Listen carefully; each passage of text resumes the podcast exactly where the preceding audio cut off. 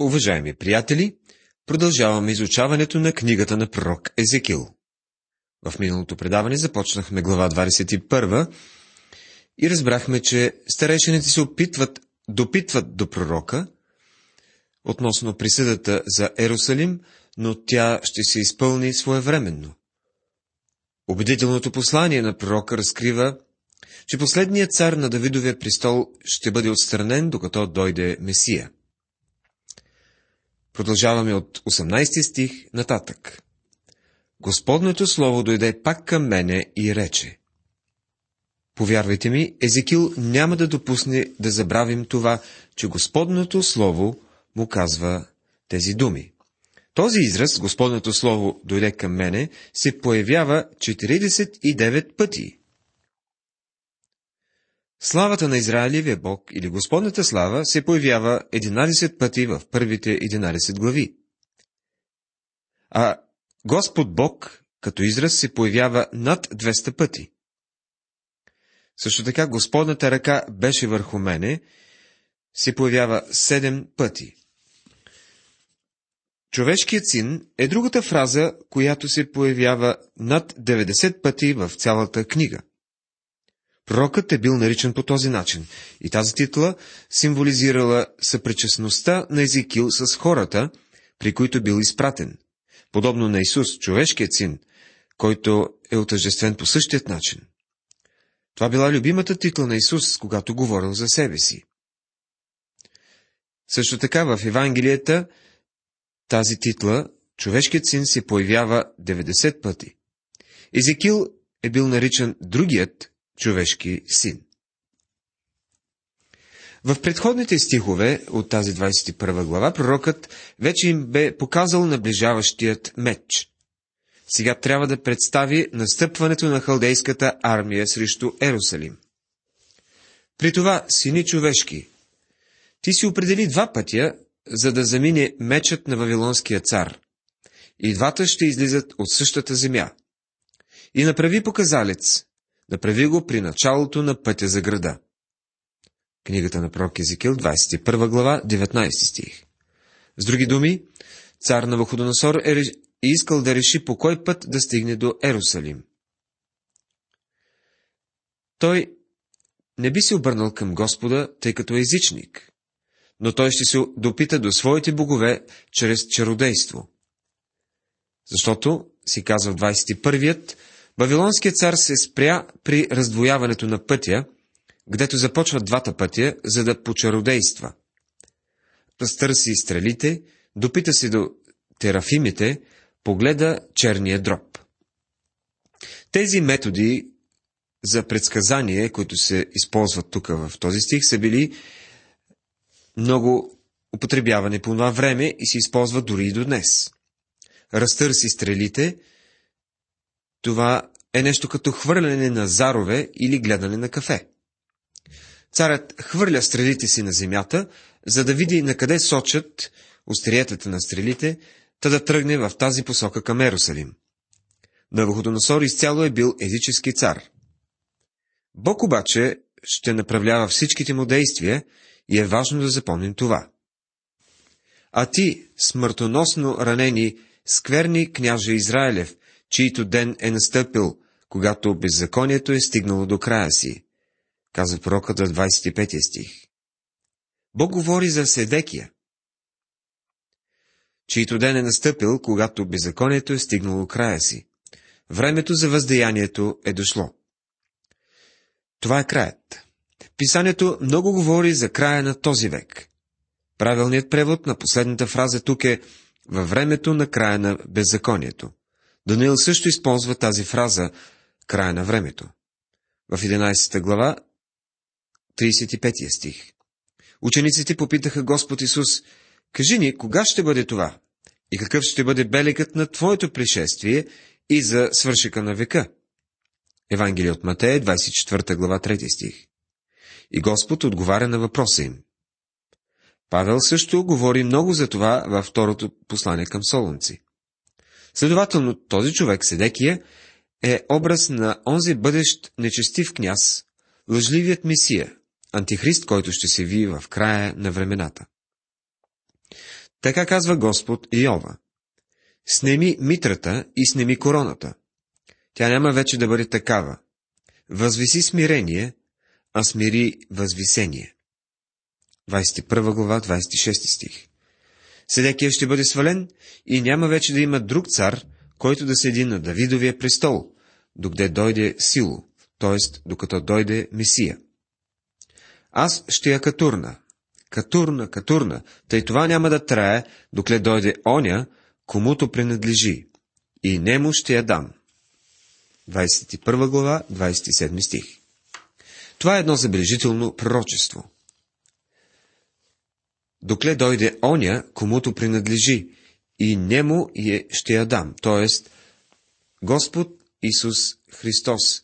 От Седекия до Господ Исус не е имало нито един от потомството на Давид, който да е седял на този трон.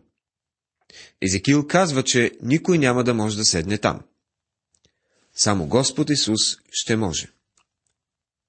Точно сега той седи отдясно на Бога, изчаквайки докато враговете му бъдат положени за негово подножие, и тогава ще дойде на земята да царува. Това изключително пророчество води началото си още от Битие 49 глава 10 стих, когато Яков пророкува за 12-те си сина, които се превръщат в 12-те Израелеви племена. Там той казва, не ще липсва скиптър от Юда, нито управителев жезъл от среднозети му, докле дойде сило, и нему ще си покоряват племената. Думата скиптър означава цар. Еврейската дума за докле дойде е много близка до думата сило. Тя говори за Господ Исус. Така той бива споменат за първи път в писанието. Затова Йоанн Кръстител казва Покайте се, понеже наближи небесното царство. Евангелие от Матея, 3 глава, 2 стих. Защо? Защото той било близо в лицето на онзи, който бе вече дошъл и за когото бяха говорили всички пророци. Докато те виждат за тебе суетно видение и докато чародействат на тебе лъжа, от което ще бъдеш прострян на врата на смъртно на ранените нечестивци, чието ден е настъпил, когато беззаконието е стигнало до края си.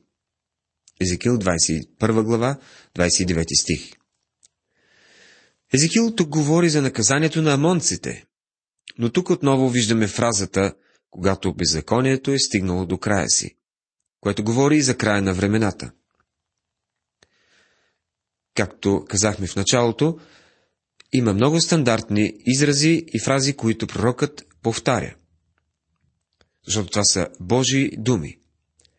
Във второ послание към Солонци, 2 глава 8 стих, Павел пише И тогава ще се ви беззаконният, когато Господ Исус ще убие с дъха на устата си и ще изтреби с явлението на пришествието си.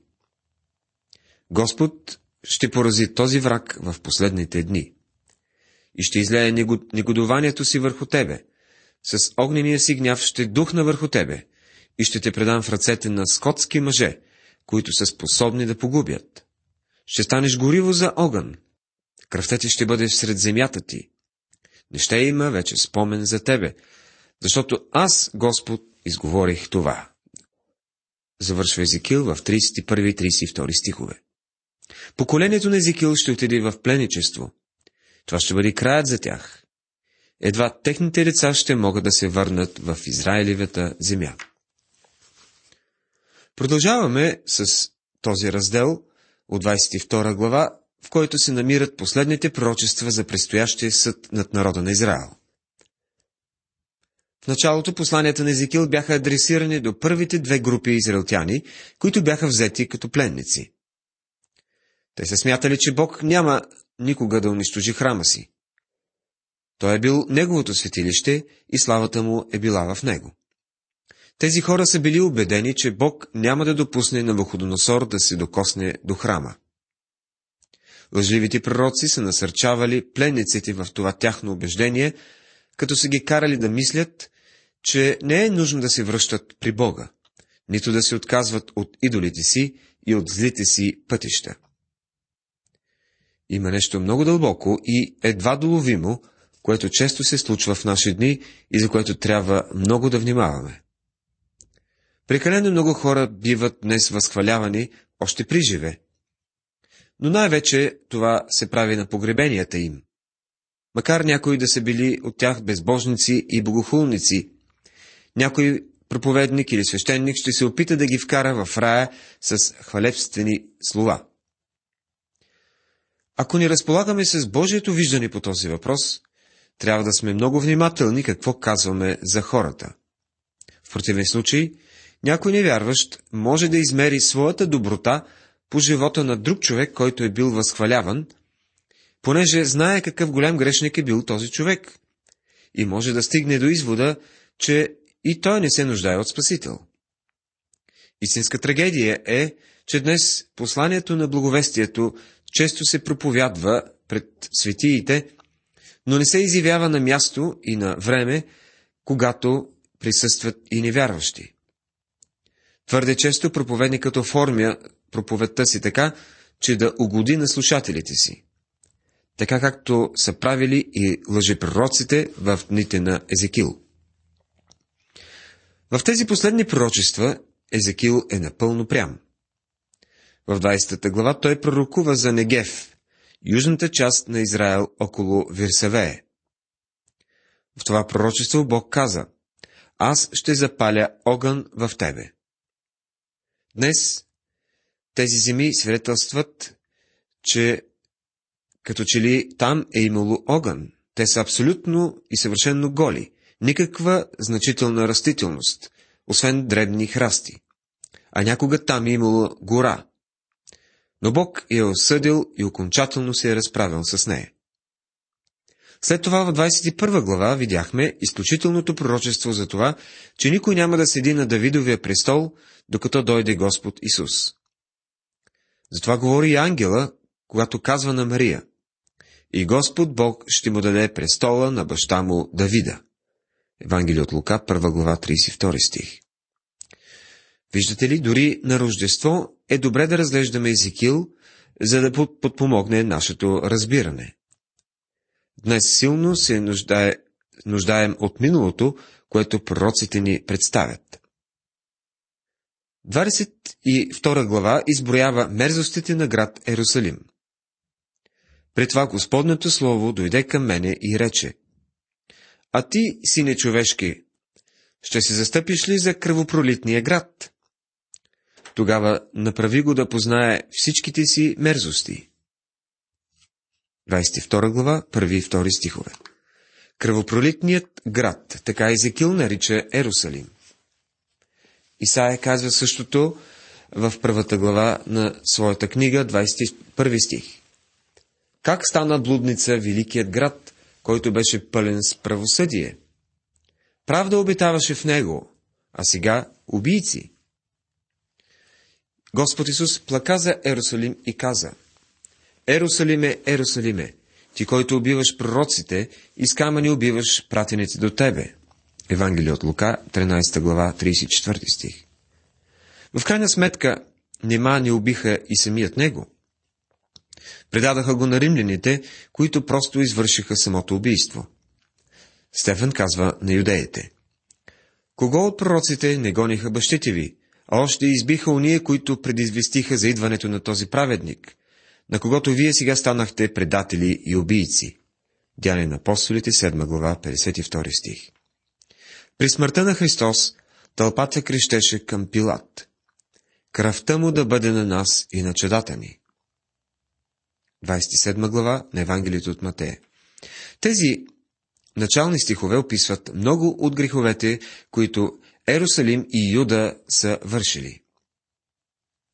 От 17 стих нататък се разкрива жалкото падение на Израилевият дом. Сине човешки, Израилевият дом ни стана шлак. Те всички са мед и калай, желязо и олово сред пеща, и те са шлак, шлак от сребро. Затова така казва Господ Иова. Понеже вие всички станахте шлак, ето, за това ще ви събера всред Ерусалим. Както събират всред пеща среброто и мета, желязото, оловото и калая, за да раздухат огъня върху тях, та да ги стопят. Така в гнева си и в яростта си ще ви събера, и ще ви туре там и ще ви разтопя.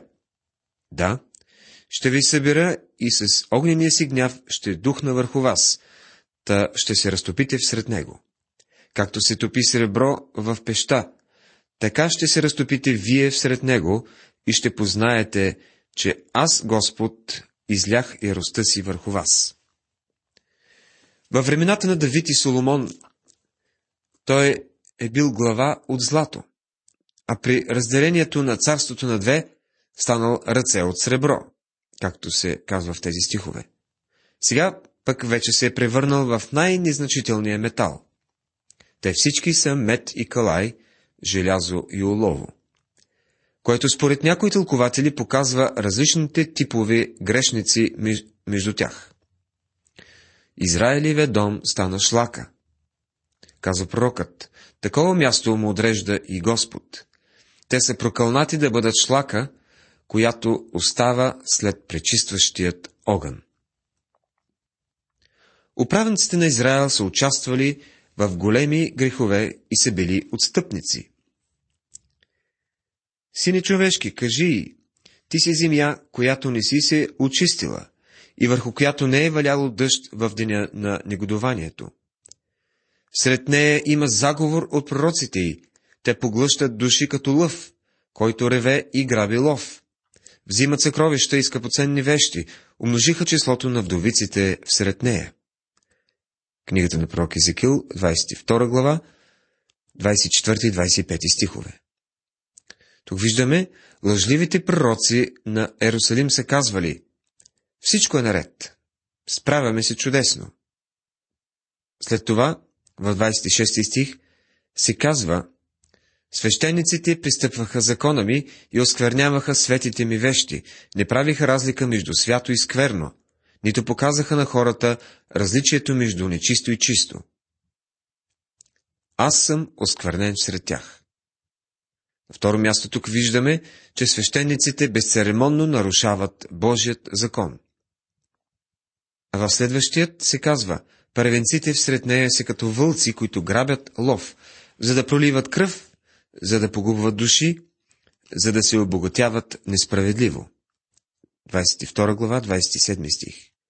На трето място, първенците са били като вълци, които грабят лов. Апостол Павел предупреждава църквата, че ще има вълци в овчи кожи. В Дяне на апостолите, 20 глава, 29 стих четем. Зная, че подир моето заминаване ще навлязат между вас свирепи вълци, които няма да жалят стадото. И от самите вас ще се надигнат човеци, които ще говорят извратено, та ще отвличат учениците след себе си. Дяне на апостолите, 20 глава, 29 стих. И днес тези хора като че наистина са сред църквата, за съжаление. Защо Ерусалим в крайна сметка е наречен кръвопролитен град?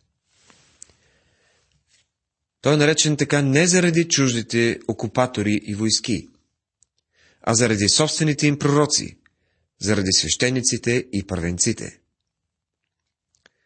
Казва се в 30 и 31 стихове, като потърсих между тях мъж, който би издигнал оградата и би застанал в пролома пред мене заради страната, та да я не разоря, не намерих. Тогава излях негодованието си върху тях, довърших ги с огнения си гняв и възвърнах върху главите им техните постъпки, казва Господ Иова. Грехът е прокопал пролом в обградната, защитна за народа стена, през който пролом добрините изтичат и оттам се изливат злини. Проломът може да се запуши чрез покаяние, молитви и обръщане към правдата. Мойсей запълни веднъж пролома, застъпвайки се за Израел, за да отвърне Божият гняв. Псалом 106, стих 23. В земята тогава обаче не се е намерил нито един човек, който да застане в пролома. Благодаря на Бога, че той намери човек с главно ча, който да застане между моя грях и святия Бог. Този човек е Господ Исус Христос. И сега Бог вижда онези, които му принадлежат в Христа. Благодарен съм за днес за човека, който застана в пролома. Уважаеми приятели, ние спираме изучаването до тук. Тази вечер изучавахме част от 21 и цялата 22 глава. Това бе един преглед на всички мерзости, които жителите на Ерусалим вършиха.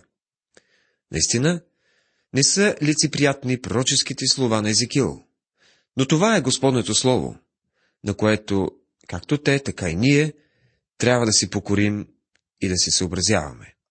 Бог да ви благослови!